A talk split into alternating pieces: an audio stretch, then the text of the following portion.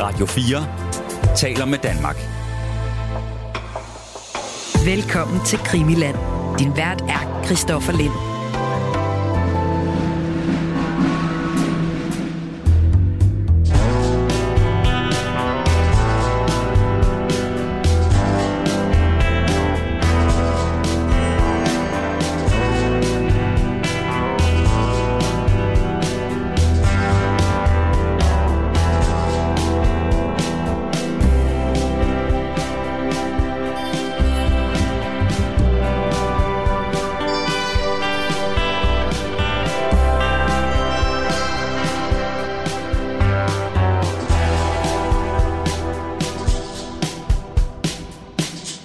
I dagens afsnit af Krimiland, der giver vi lige Brian Sauberg en lille pause. Det er også velfortjent. Til gengæld, så kan jeg byde velkommen til New York og dig, Johan Vissand. Jeg har lyttet med, og mange tak, fordi jeg må deltage.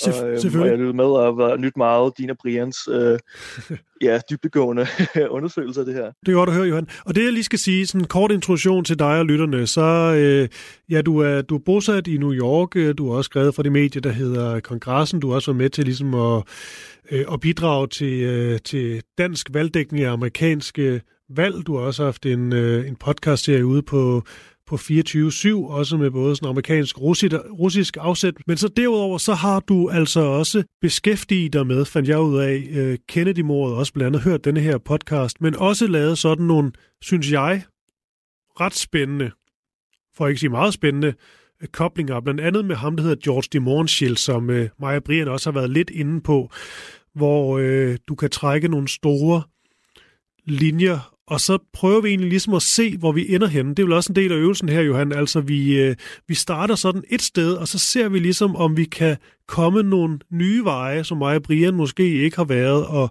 åbne op for nogle nye spor. Det er vel en form for plan, tænker jeg. Jo, absolut. Altså, det er det. Altså, vi sidder her i New York, så det er som om, vi er på en parkbænk i New York her, ikke? Med en brun lædermappe. Nej, men ja, altså absolut. Altså, fordi jeg har nydt meget din og Brians undersøgelse af det her, men jeg tror netop, at det, min beskæftigelse med det er mere sådan de store koblinger til sådan det historiske osv., men ikke så meget som det helt retsmedicinske. Jeg skal lige høre, Johan, før vi ligesom starter rigtig ud i dag. Du er jo en forholdsvis ung mand. Du var der jo ikke, dengang Kennedy blev skudt og dræbt. Det var jeg heller ikke. Men hvad er det egentlig for dig særligt, der gør det her mord, og selvfølgelig også efterspillet, interessant? Jeg tror, min vinkel indtil er ligesom, at det er en åbning ind til den amerikanske koldkrigshistorie, til at forstå dybereliggende ting om politik i USA, kulturen, det kulturelle skift. Altså, der er noget ved den her historie, der bliver ved med at fascinere os, ikke? Altså der, man kan blive ved og ved, at det er den her ene kugle, eller to, bevægelse, ligesom, at der er så mange tråde i det 20. århundredes historie, der ligesom holder sig fast til den her kugles bane på en eller anden måde, ikke? Altså, ligesom, du og jeg har jo studeret litteraturvidenskab, altså det lille jo og Pynchon og lige her, altså, det er sådan et punktnedslag, ikke? Som ligesom åbner op for en meget større ting, ikke? Ja, fuldstændig, og det er jo egentlig også en af de store pointer her, at man kan komme rigtig langt ud, men vi kan jo også, og det er jo også det, vi skal prøve på, Johan, se, om vi på en eller anden måde kan komme et eller andet nærmere, måske noget, der ikke er blevet fokuseret så meget på, altså lave de her koblinger, hvor vi lige pludselig går fra de Mohrenschildt til den store olieindustri, et eller andet, fordi at der er bare nogle navne, der går igen, som sådan på en eller anden måde bliver svært at ignorere, sådan en mand som H. L. Hunt, vi helt sikkert også kommer ind på senere. Hvad var han egentlig for en størrelse? Fordi at det her, det har ligesom resoneret vidt og bredt. Og så er der også rigtig mange, som på en eller anden måde er blevet ufrivilligt involveret i den her sag, som ikke havde en skid med det her mord at gøre, men som på en eller anden måde lige pludselig får en mistanke hængende over sig. Og der skal vi jo på en eller anden måde ligesom prøve at vurdere, om der er noget at komme efter, eller om det egentlig bare er en interessant tanke. Altman's claim that he'd been told of a conspiracy to kill President Kennedy, allegedly involving Texas oil interests, the late millionaire H. L. Hunt, 3 anti-Castro Cuban gunmen, Lee Harvey Oswald, and George Mohrenschildt, a friend of Oswald's who committed suicide this week when the Assassinations Committee tried to get him to testify. George Mohrenschildt, vil du ikke lige prøve først og fremmest sådan beskrive ham, sådan så, det ved jeg ikke, måske sådan lidt hans udseende også bare, fordi at man må da sige noget om denne her mand. Han ser, jeg ved ikke, om man siger, han ser speciel ud, men der er sgu noget karisma over ham. Jo, absolut. Det gør, du nævner karisma, fordi det er en stor del af sagen omkring karakterbeskrivelsen af George Mohrenschildt. Ja, altså interessant nok, altså i den der Oliver Stone-film, JFK, der er det jo, jeg ved, altså i jeres første Mohrenschildt-episode, der snakkede I om Wilhelm Altmans, den her, som netop snakker om oliemagnaterne og hele den side aspekt af sagen. Og han har faktisk en lille cameo, han spiller Mohrenschildt i den, altså uden replikker, tror jeg, men i den film. Men nej, men altså, det to fyre, der ser lidt sjovt med lidt hvidt hår. Ja. Og sådan, jo, men altså, men som vi snakkede om tidligere med Mohrenschildt, så altså, han er russer, og som man kan ane på navnet, at han er adelig byrd. Ja. Men det, jeg synes, der er vigtigt at præcisere omkring ham, er, at han er født før revolutionen netop. Ikke? Han er det, man kalder en hvid russer.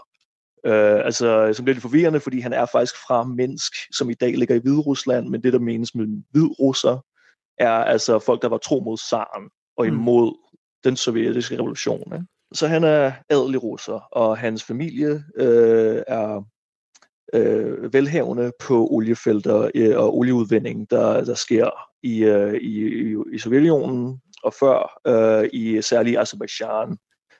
Og de arbejder faktisk for Nobel, altså det svenske Nobel kemi- og olieforetagende. Eller de har forbindelser der. Men også forbindelser til en masse andre amerikanske olieudvindings, Standard Oil osv.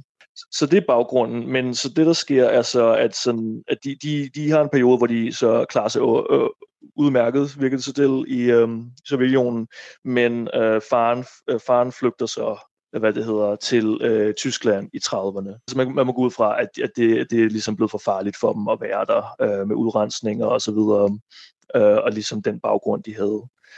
Så George følger faren til Tyskland. Faren er mere venligt stemt over for Tyskland på det her tidspunkt, eller i hvert fald det er en belejlig, hvad kan man sige, alliance, fordi altså han har en fjende i kommunisterne, og det har nazisterne selvfølgelig også. Ikke? George selv netop, altså den her karismatiske verdensmand, charmerende aristokrat, han er ikke så ideologisk. Han er altså han er en letlevende charmeur, ikke? Altså, jeg tror ikke, han er så ideologisk.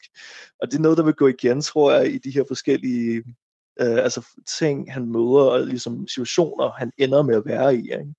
At han følger ligesom bare med strømmen, og ligesom klarer sig med at være charmerende, ikke? Og have den her sådan, gamle verden. Altså, han er fra et svunden imperie, ikke? Der faldet i grus. Men altså, han går fra Sovjetunionen til Tyskland i 30'erne under Hitler. Præcis. Det er jo også en start på tilværelsen. Absolut. Ja.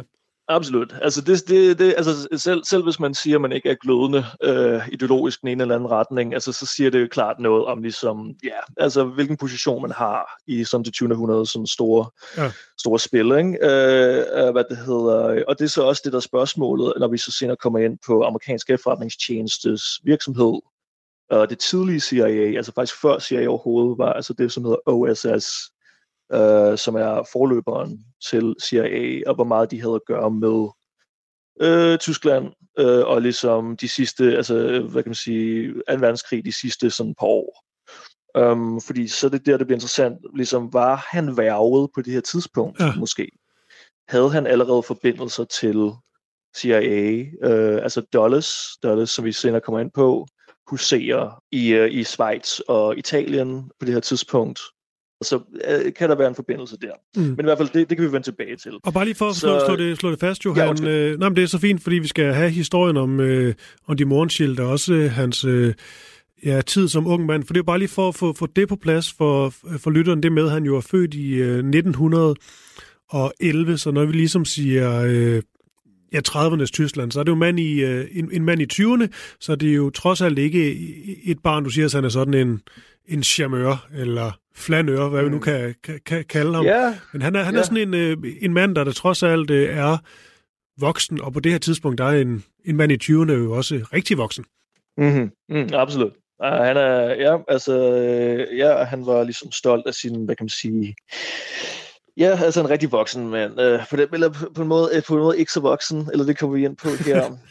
Fordi altså, han er lidt letlevende. Han er sådan en lidt... han klarer sig sådan på charmen, som jeg sagde. Ikke? Men i hvert fald, altså, fordi det kommer der mere om nu, hvor, han følger så... Hans far dør så i Nazi-Tyskland under et bombardement i den sene del af krigen. Og han tager sig selv til... Han følger så sin bror, altså George følger sin bror Dimitri, til USA. Mm. Så Dimitri er allerede på det tidspunkt i USA, og er faktisk meget veletableret. Han har ligesom George, kommer med den her ligesom adelige, hvad kan man sige, charme, men han er meget mere sådan geschæftig. Han får ligesom tingene til at ske på en måde. Han gifter sig ind i en meget velhavende blodblodsfamilie, den hedder Hooker-familien. En kvinde, der hedder Betty Hooker, så han ligesom kommer meget hurtigt ind i eliten i USA, bliver så, han får så også, han bliver underviser eller professor på Dartmouth University, og stifter også et akademisk tidsskrift, der hedder Russian Review. Men du bare lige forstår, hvad han går, altså fra Sovjetunionen til Nazi-Tyskland, til USA, og så vidt jeg kan forstå, så får han også ligesom skiftet, han faktisk hedder von Mohrenschildt til de Mohrenschildt. Præcis, ja. Men er det så også fordi... Han foretrækker det franske frem for det tyske. Ja, det er en god point.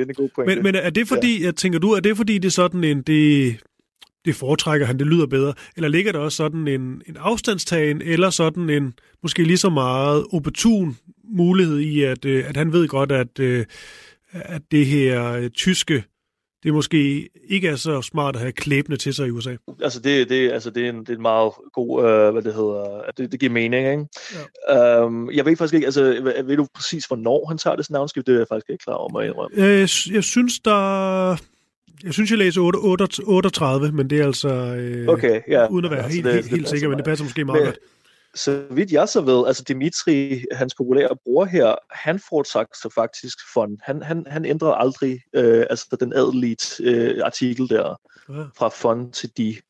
Men altså han var så meget, altså han var netop også igen meget glødende antikommunist og passede ind i de her elitære cirkler på den her tidspunkt i USA.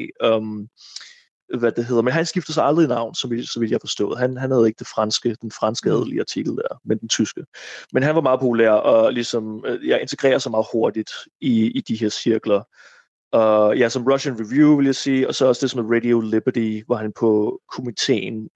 Og den amerikanske udenrigsministerie og CIA i den forbindelse kunne godt lide at finansiere de her ting under den kolde krig. Mm. Altså de her, hvor det ligesom for at vinde, hvad kan man sige, den kulturelle eller sådan intellektuelle kolde krig, ikke? At have sådan fine tidsskrifter og selvfølgelig og sende radio til Europa og bag ved, jerntæppet. Men det der med ligesom at indgå i de her eliter i de bedre stillede kredse i USA og så videre, altså det virker til, det er meget sådan... Altså er det ligesom det Dimitris ting, og så følger George sådan lidt med, eller er det for simpelt? Nej, altså han er helt klart, altså han følger sin far, hans far dør, og så følger han sin bror, men så, når han så kommer til USA, altså han har det selvfølgelig fint nok, tror jeg, eller virker det som om, altså han har nogle ægteskaber, et par ægteskaber, men han kan ikke rigtig finde sig til han kan ikke finde sig til rette, og... Så det er derfor, han faktisk begynder at gå tilbage ind i olieindustrien, for ligesom at gå tilbage i familie, geschæften der, og så gå vestpå. Ja. for ligesom at finde, for at få sit eget lille grevskab, så at sige, når de nu har mistet deres egentlige grevskab der i Sovjetunionen. Han kommer fra ægteskab, der går fra 42 til 44, så er han gift fra 47 til 49 med en anden kvinde. Nummer 3, 51 til 56, og så har han lige 59 til 73. Så ja, han skulle til at sige, at han shopper lidt rundt. Han skal jo lige... han prøver lidt forskelligt. Det er noget, som også, når vi kommer til Warren Commissionen, under hans afhøring af kommissionen, det er også noget, de bringer op. Det er sådan den tilknappede puritanske, hvad kan man sige, anklage her. Det er noget, de nævner lidt. Men altså, så... Og fordi vi har slet ikke talt om elskinderne her. nej, lige præcis. Hvad det hedder... Ja, han ender med hende her, Jean, som er hans seneste kone, som jeg tror, han er sammen med resten af sit liv. Mm.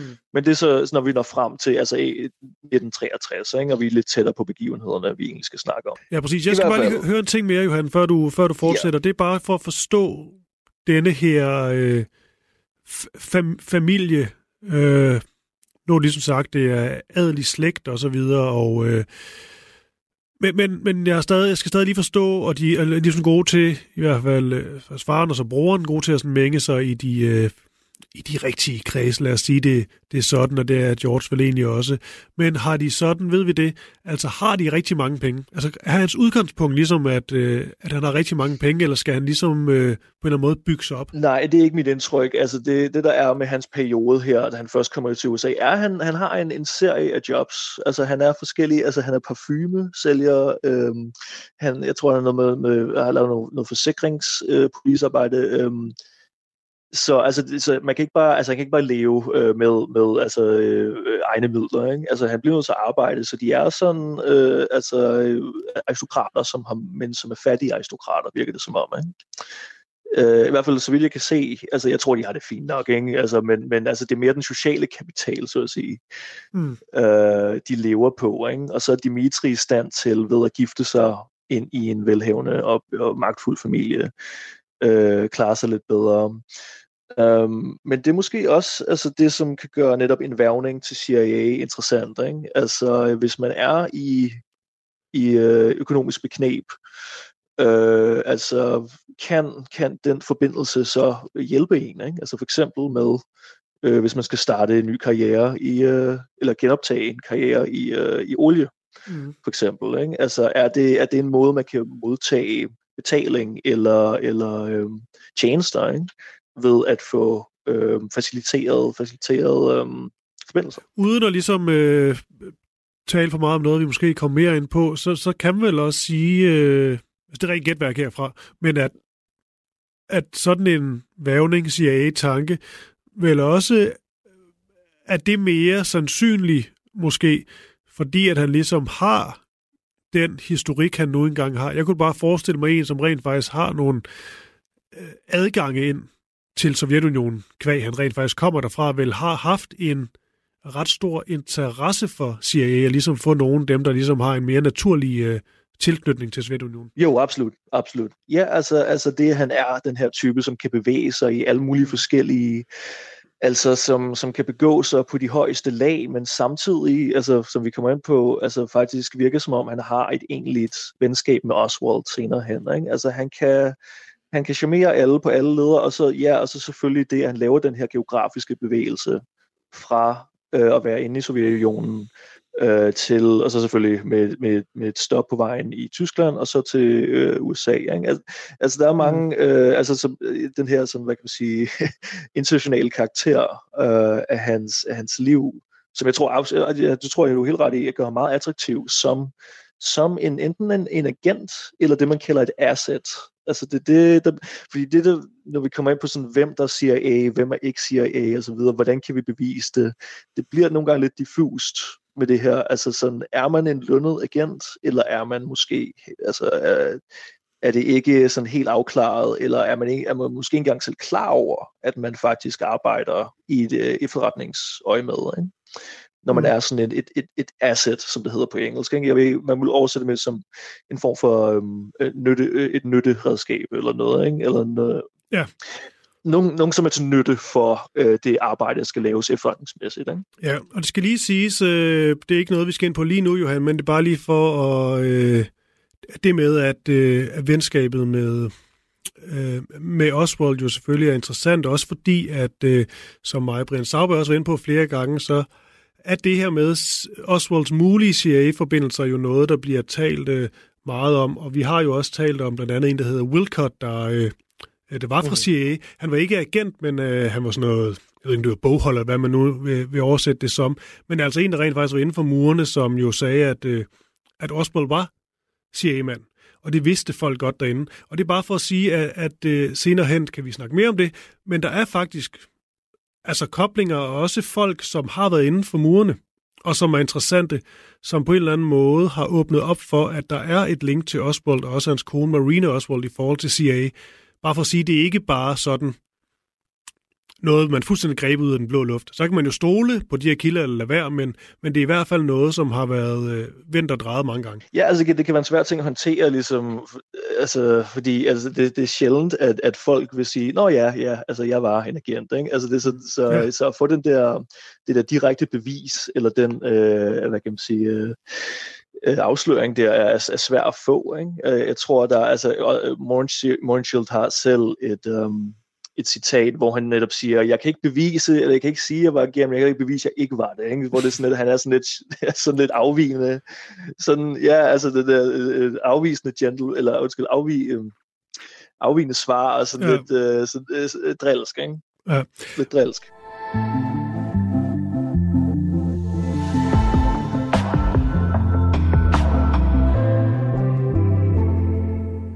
Hvor skal vi hen herfra? Fordi vi har ligesom vi har ham i USA nu. Vi har også nogle forskellige jobs, måske også et ønske om noget mere. Hvad er ligesom det næste, synes du, afgørende for Mohrenschildts liv, vi skal ind på? Altså, hvad er det, han gør? Så nu kommer vi ikke på noget, I har allerede dækket, med, netop som er altså olie...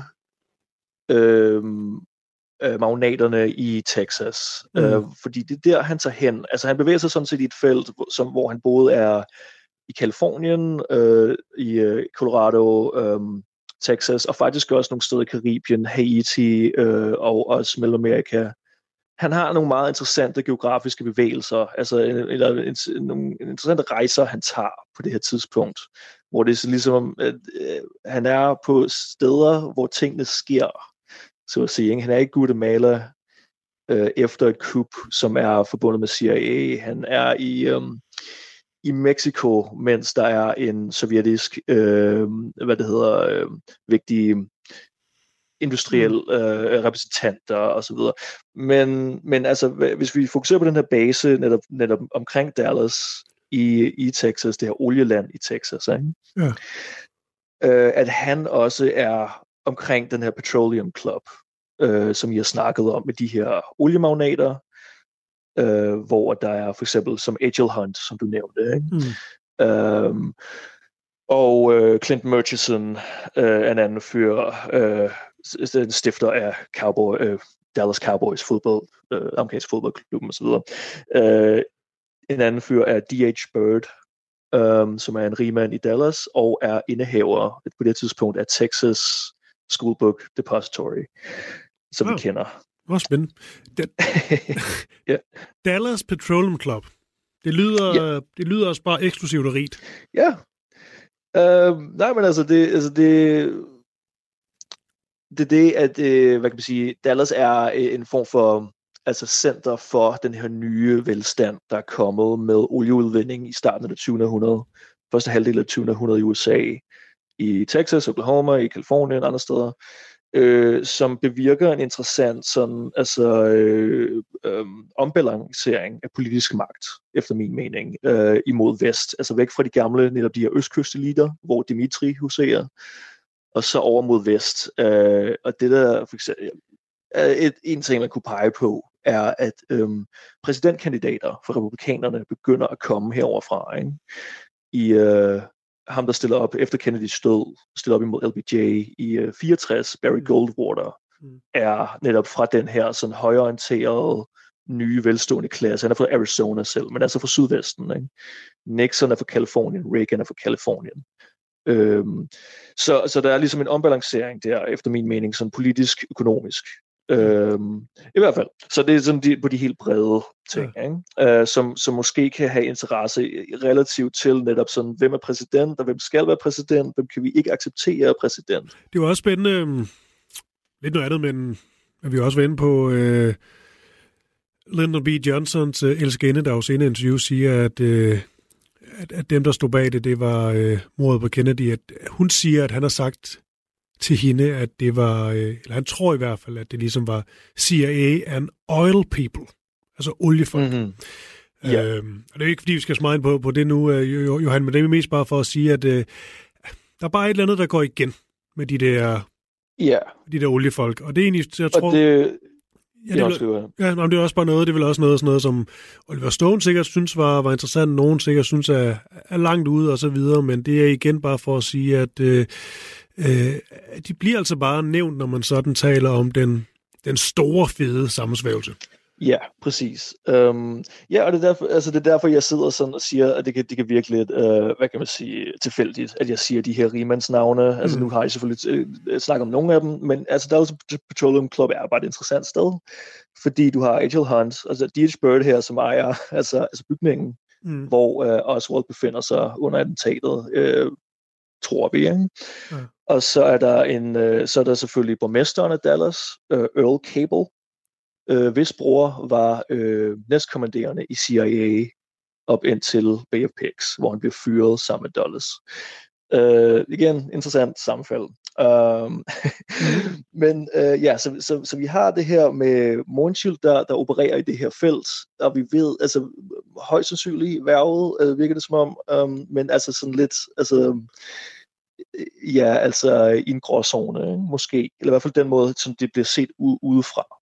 Mm. Men så lad os komme til, at greven her ankommer til Oswaldernes lille hus der i Dallas.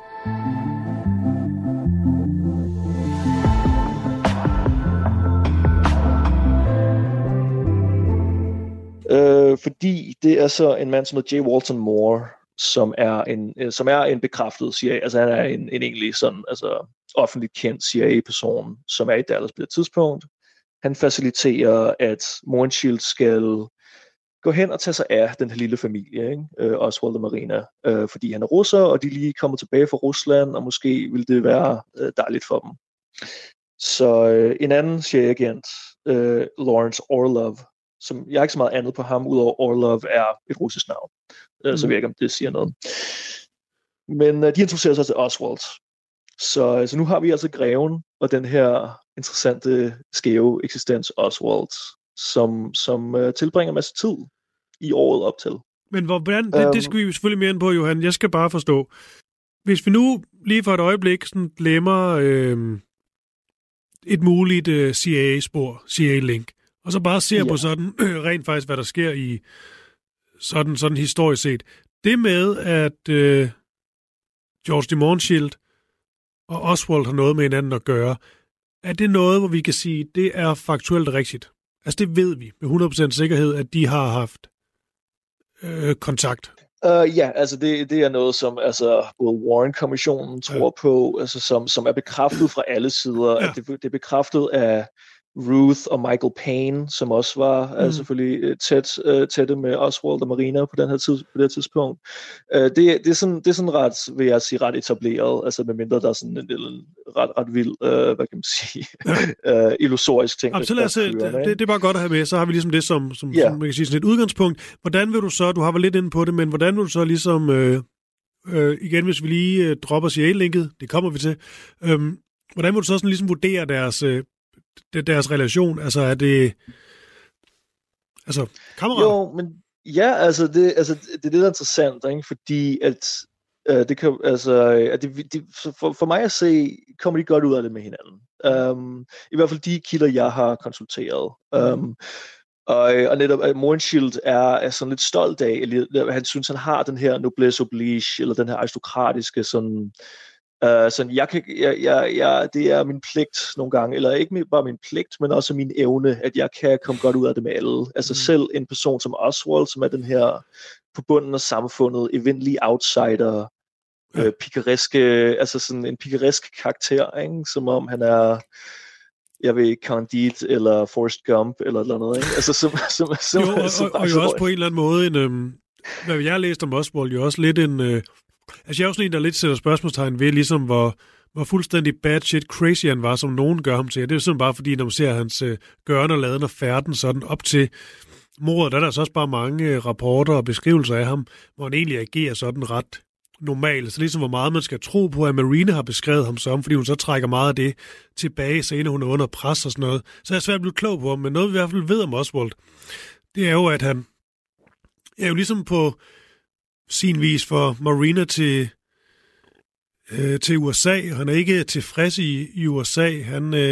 Han drømmer nok om noget andet, men det er jo stadigvæk land of opportunity, og hun har måske tænkt, at der var nogle muligheder her, og hun får denne her mand, og guderne skal vide, at hun er da rigtig køn Marina, og man sidder nu og tænker, hvordan fanden endte hun lige med Oswald? Fordi det, der er med ham, det er, at han virker aldrig til sådan rigtigt at kunne tilbyde hende noget sådan særligt sådan økonomisk eller statusmæssigt. Altså han hudler sig sgu lidt frem i tilværelsen, og derfor han kan virke sådan ud og til som lidt sådan en tragisk skikkelse, synes jeg, som har fået den her kone, men uden sådan rigtig at kunne levere det, som måske har været forventet af ham. Jo, absolut. Altså han er altså på sin vis, altså som jeg ser ham som, altså hvis man skal tro på den side af beskrivelsen af Oswald, så virker han meget sympatisk. Altså han virker lidt måske naiv, meget følsom, men altså nysgerrig, altså en klog person på sin egen måde, ikke? Altså han er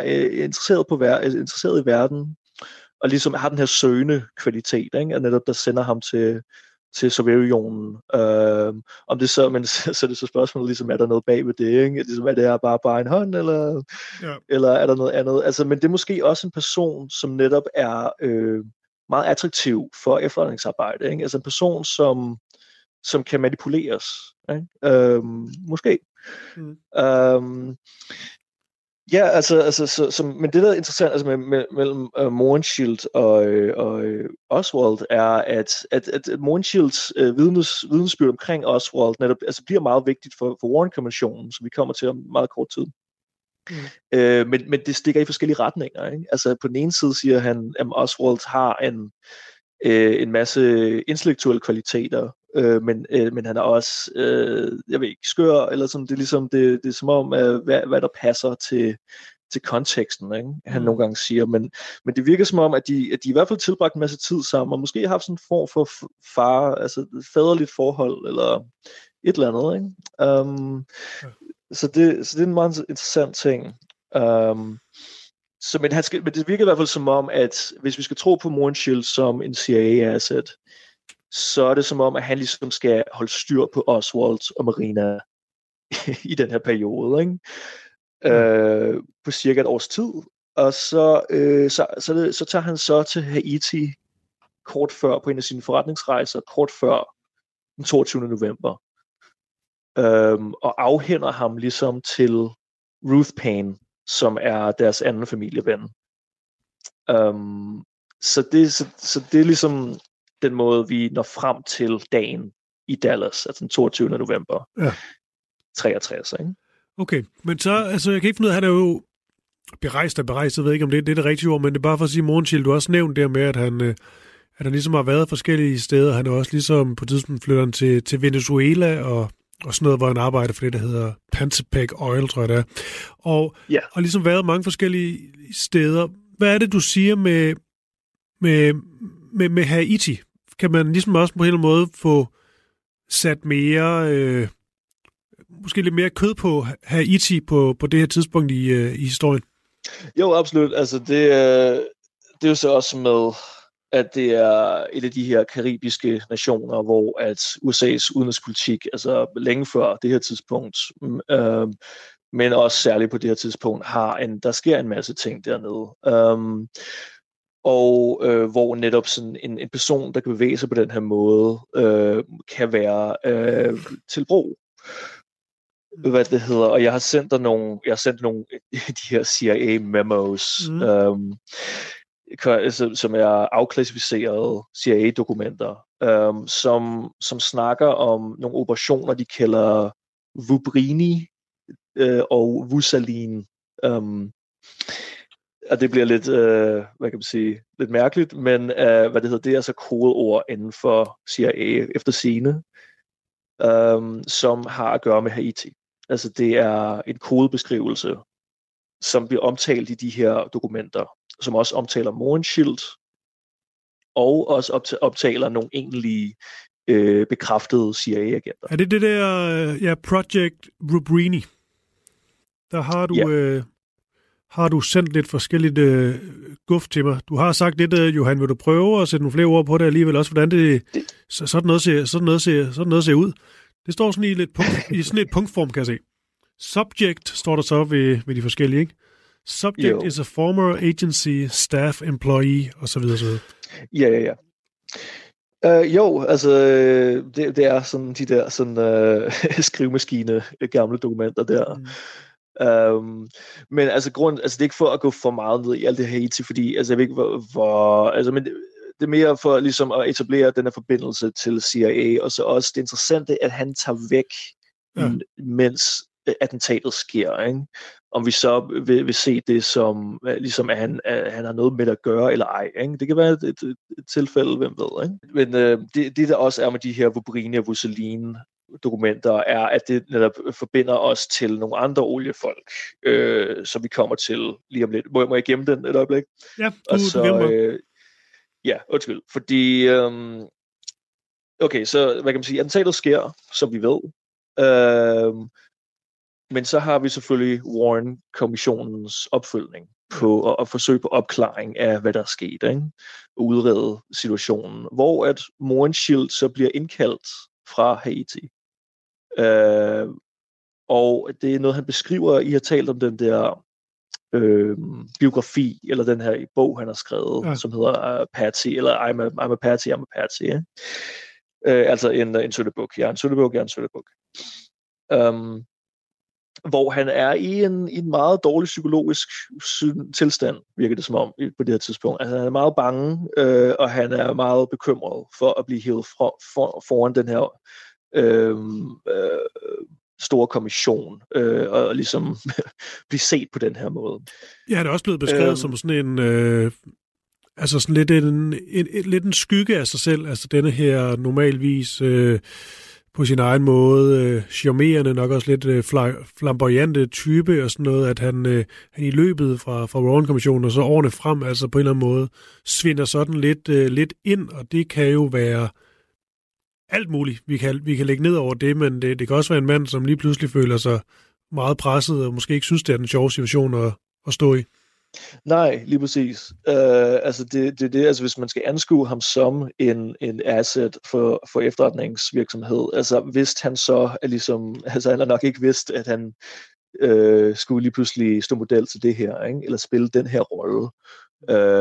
Hvis det er, han ligesom i starten måske er gået ind på en løbebane, om det er meget fint, det giver mig nogle forretningsforbindelser, ikke? Og jeg skal bare gøre de her ting, og jeg skal bare babysitte den her mærkelige fyr, ikke?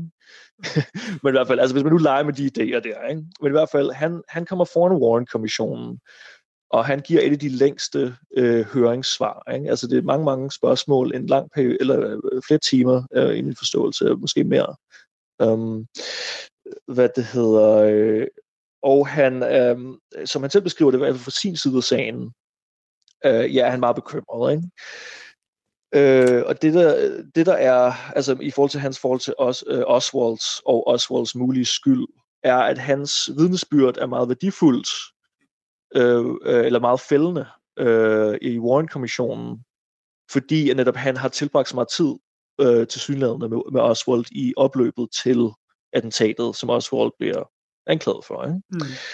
Så det, at han går ind og karakteriserer Oswald som, en psykologisk ustabil person og en lidt mærkelig fyr, og han siger noget om, at han er misundelig på Kennedy. Han er en taber i livets store spil, og han ser på Kennedy som en en populær, glamourøs vinder, ikke? Og ligesom derfor har et motiv til at ville dræbe ham. Ikke? Ja. Det er ligesom kernen i hans ligesom vidensbyrd eller høringssvar til kommissionen. Mm. Hvad har du gjort der, egentlig bare lige for at tage den, Johan, hvad har du gjort der sådan af tanker omkring det? Det er jo på en eller anden måde en gratis omgang, men at det ligesom er, lad os sige, den historie, han går med. Det kan selvfølgelig også være det, fordi at han oprigtigt talt mener det, men det kan også være det på en eller anden måde, at ligesom den fortælling, der giver bedst mening for ham at turnere med, dybest set. Og det siger jeg også, fordi at der er rigtig mange, der ligesom er blevet afhørt i Warren Commissionen og har aflagt vidnesbyrd og så videre. Forklaring, som så senere han ligesom har ændret den, eller man kan sige, på en eller anden måde har fortrudt det, de har sagt. Og det er derfor, jeg siger ligesom den historie, de går med, fordi der er også nogen, der ligesom også valgte, nu går jeg med den her fortælling, og så holder jeg fast i den, og så kan det være, at jeg ligesom slipper ud. Hvad tænker du om det Mohrenschildts fortælling om sin kære ven Oswald? Jo, men altså det kan jo, altså hvis man, som om man netop stikker en ven i ryggen eller ligesom for egen overlevelses skyld, ikke? Altså det kan det virke som om i hvert fald som du siger, at så mange folk har ændret deres syn på sagen eller deres vidneudsagn senere hen. Men altså det der er med Mohrenschildt er, at han nærmest gør det på samme tid. Altså der er en dobbelt. Der er to ting, der er to spor, der kører for ham på samme tid, hvor han siger ligesom, jeg ved, hvad det er, jeg bliver nødt til at sige her i den her situation, fordi jeg føler mig under pres. Men så er der de ting, som sker sådan lidt mere subtilt, hvor han har sin egen tvivl.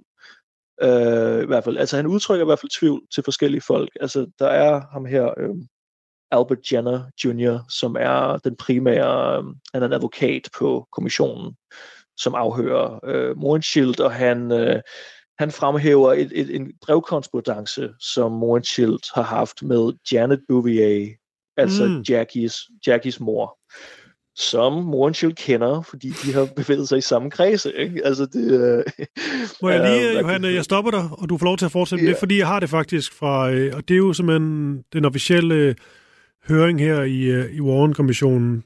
Mm-hmm. De kommer lidt til at ind og tale om alle mulige forskellige folk, han kender, og det er også noget af det. Altså dybest set, det er jo en ret tragisk der med Mohrenschildt, men når man ligesom læser nogle af hans svar, altså der er ret stor underholdningsværdi. Altså han er sådan en, og fordi han turnerer lidt med sådan en, jeg kender sgu alle. Den person kender jeg også, og den har jeg også mødt og sådan noget. Men så her, der bliver lige så spurgt, hvem er Mrs. Bouvier? Så svarer han, og nu råder jeg lige til lidt skrællet dansk her. Mrs. Bouvier er Jacqueline Kennedys mor. Og så taler ligesom om altså hendes far og hele hendes familie. Hun var i gang med at blive skilt fra sin mand. Ham mødte jeg også. Vi var meget tætte venner. Vi så hinanden hver dag. Jeg mødte Jackie på det tidspunkt, da hun var en lille pige. Og så taler jeg også lidt om hendes søster. Og så siger han altså, vi var altså meget tætte venner med Jack Bouviers søster og hendes far. Men det er jo for at sige, at han beskriver ligesom sådan nogle venskaber, som jo er mere end bare sådan, at man har mødt personen. Ja, jo, absolut. Altså det er en meget dybere... ja, altså det er det, der bliver interessant med det her ligesom, hvad er venskaber, ikke? Når vi snakker, altså både i forhold til Oswald, men også i forhold... Altså når man er sådan en person som George her, ikke? At hele hans métier, hele hans måde at overleve i verden på, mens han bevæger sig mellem lande, og altså ligesom det er at facilitere kontakt, ikke? Og er det så rigtig kontakt, eller udnytter man hinanden, eller hvordan er ligesom hvad er situationen, ikke? Eller hvad er den egentlige relation, hvad det hedder, altså så vidt jeg kan se, er det substantieret, altså det er bekræftet andet sted fra, at de har haft omgang, men altså om de så er meget gode venner eller ej, ikke? Det kan jeg ikke rigtig sige. Men det han så hævder til gengæld i Patsy, er at efter han har aflagt udsagn til høring, eller ved høringen, så samme aften egentlig, er han så til middagsselskab hos Janet og hendes nye mand. i Washington D.C.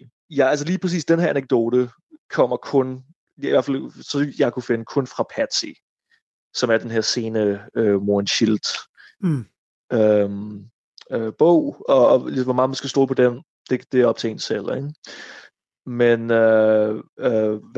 Men han beskriver det her middagsselskab, hvor han egentlig går imod sit eget vidneudsagn, ikke? Og siger, både ham og hans kone Jean har en masse tvivl omkring det faktiske Oswald.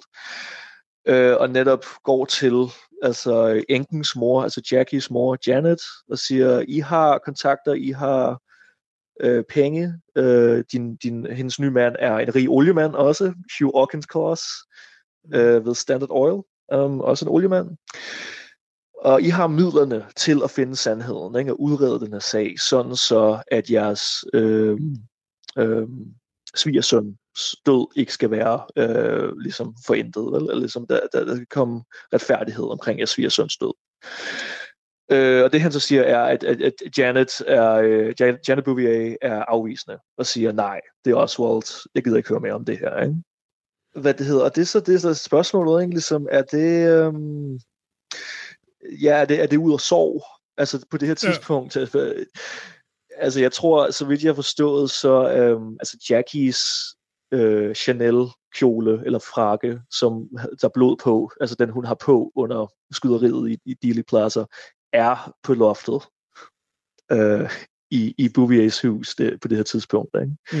Altså det er så tæt på, altså det er måske stadigvæk, altså kan det være sorg, kan det være ligesom, eller kan det være, som du har, din pointe, du har lavet i et andet program, en anden episode, er ligesom, nej, altså når man har så traumatisk og politisk problematisk en ting, som sker som det her, ikke? Folk ledere, der bliver dræbt på åben skærm, så bliver vi nødt til at lukke ned, vi bliver nødt til at finde ligesom en forklaring hurtigt, og ikke sådan lade det flyde ud, hvor, som vi gør nu, ikke? Hvor det sådan, hvad er sket der i virkeligheden? Ikke? Ja, det er jo altid rart at kunne komme videre. Ja, så de lukker ned for det, og siger, nej, det er vi ikke interesseret i, og ja, i princippet sådan, vi nok distancerer sig fra hele den sag, at vi er ikke rigtig interesseret, altså, vi er måske alle sammen fra de her... vi har været til de samme cocktailselskaber og så videre, men nu er det måske for mærkeligt, siden min svigersøn er død. Men det er bare lige for, Johan, det er bare fordi, jeg synes bare, om der er så noget som helst i det eller ej, men det er bare, vi har bare ham her, jeg skulle til at kalde ham for den mystiske Mr. Mohrenschildt. Han er i hvert fald en farverig karakter, det skal vi også mere ind på, også nogle af hans svar i Warren Commission, som er de steder vi underlige. Altså, der er nogle fantastiske øjeblikke, som jeg vil læse lidt op fra senere. Også hvor han begynder sådan at stille spørgsmålstegn ved de spørgsmål, de stiller ham. Det er ret sjovt. Men vi har ligesom ham. Vi ved, at han ligesom har haft et eller andet at gøre med Lee Harvey Oswald, som skyder og dræber den amerikanske præsident. Formentlig det er i hvert fald ham, der ligesom fra officielt hold bliver... det blev konkluderet, at det var ham, der gjorde det. Og så er det jo selvfølgelig det, vi har talt om 100 gange nu, at han bliver skudt og dræbt af Jack Ruby, så når aldrig ligesom at afgive en ordentlig forklaring. Men han benægter jo alt selv, og siger netop, at han er Patsy, altså en sønnebuk. Men han har så haft noget at gøre med de Mohrenschildt. Så måske har haft noget at gøre med CIA, måske været CIA-mand. Muligvis har Oswald også haft noget med CIA at gøre. Og så har vi bare lige oven i det her, at Mohrenschildt simpelthen har et link til John F. Kennedys kone, Jackie Kennedy, og særligt Jack Kennedys forældre. Der er bare et eller andet ved den her historie, synes jeg, der bare bliver vildere og vildere. Ja, altså det er det, altså man kan sige. Altså det er derfor, jeg fra starten af lægger meget vægt på den her aristokratiske ting. Altså fordi, altså skal man se det som, at det er bare en lille verden, ikke? Og ligesom folk er ligesom bare omkring hinanden, ligesom, og så ender så tilfældigvis, eller ikke tilfældigvis, men altså, så sker der de her ting, som de så alle sammen har en forbindelse til. Det med en lille verden, den har jeg også hørt mange gange, og det der bare underligt, den her sag, ikke? Det er jo det med, at når vi så også har et link til Lee Harvey Oswald, en effing nobody, det er der, jeg synes det er, fordi det her jo trods alt, altså, det er jo ikke Nørre Åby det her. Altså, det er noget større end det her. Det er den store fede verden. Det er en mand, der kommer fra Sovjetunionen via Tyskland til USA, og det er derfor, jeg bare synes, der er et eller andet helt vildt ved den her kobling mellem Jackies familie, og så ham, og så også Lee Harvey Oswald, som jo dybest set er en ingentingsperson indtil den dag.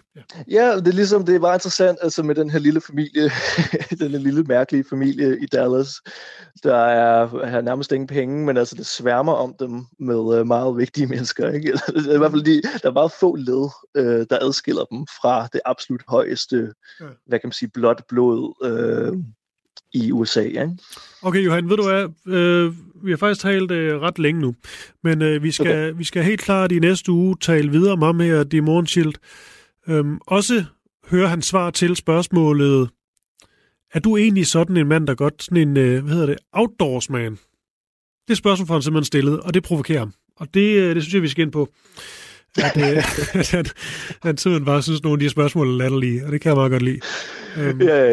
Men det skal lige sige, at vi kommer mere ind på det næste uge, men jeg tror, at pointen her det er, at det er ret tydeligt, at hver gang de prøver sådan at tegne sådan en både personlig, men også psykologisk profil på ham, så prøver han sådan lidt at gå kontra på den. Altså, hvorfor er det, I gerne vil vide det her om mig? Altså, hvorvidt jeg godt kan lide at være udendørs, hvorvidt jeg godt kan lide at solbade og sådan noget. Hvad skal vi bruge det til? Så går han ligesom lidt til angreb.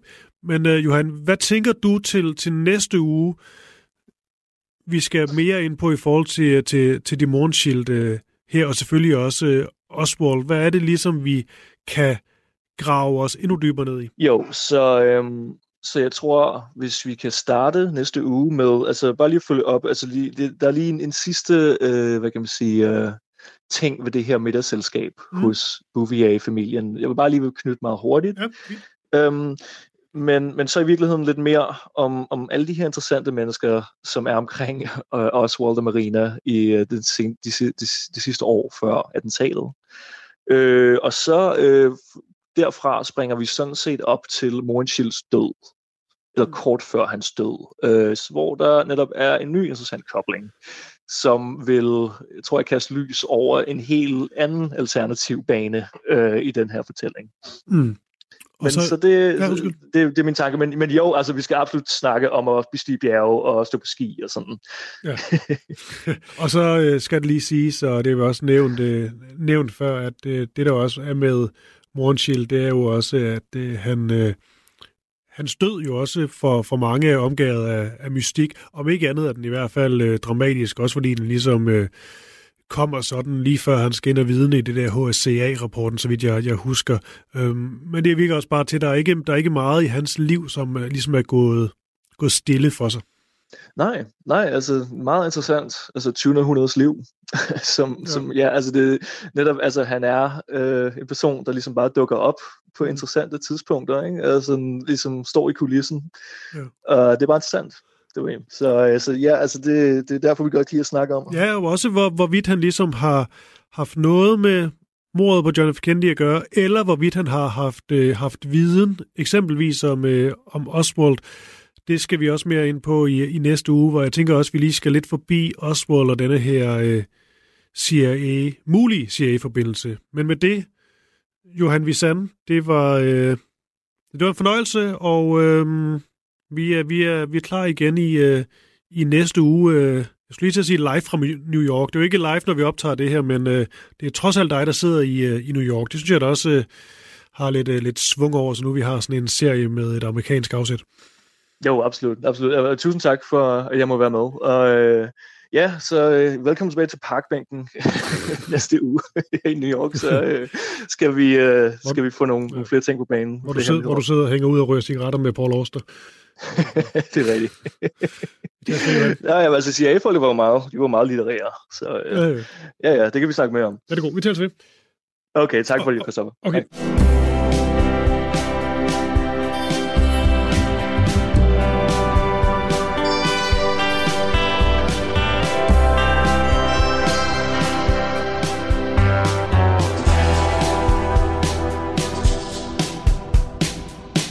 Hvis du vil høre mere Krimiland, så er det bare ind i Radio 4's app, eller der, hvor du nu henter dine podcast.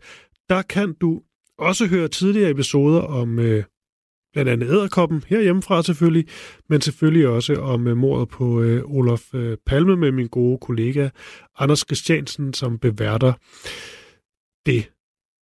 Og så kan du også høre alle de udsendelser, vi har lavet om JFK allerede. Det er bare at dykke ned i arkivet, og så løser vi ved i næste uge, som sagt. John Paul George Ringo. Det er nærmest et børnerim. I årevis har man diskuteret, hvem der egentlig var den femte Beatle. Jeg synes ikke, det er helt forkert at sige, at The Beatles er en af de 20. århundredes største myter. Over sommeren sætter Beatles-nørderne Kristoffer Lind og Niels Jakob Myhe jagten ind på at finde den, som har gjort sig fortjent til titlen. Nu skal vi have det etableret en gang for alle. Hvem var den femte Beatle? Fra store personligheder til anonyme vandbærere, dramatiske livshistorier og tragiske skæbner. Og selvfølgelig med massevis af god musik. Lyt til Jagten på den femte Beatle i Radio 4's app, eller der, hvor du lytter til podcast.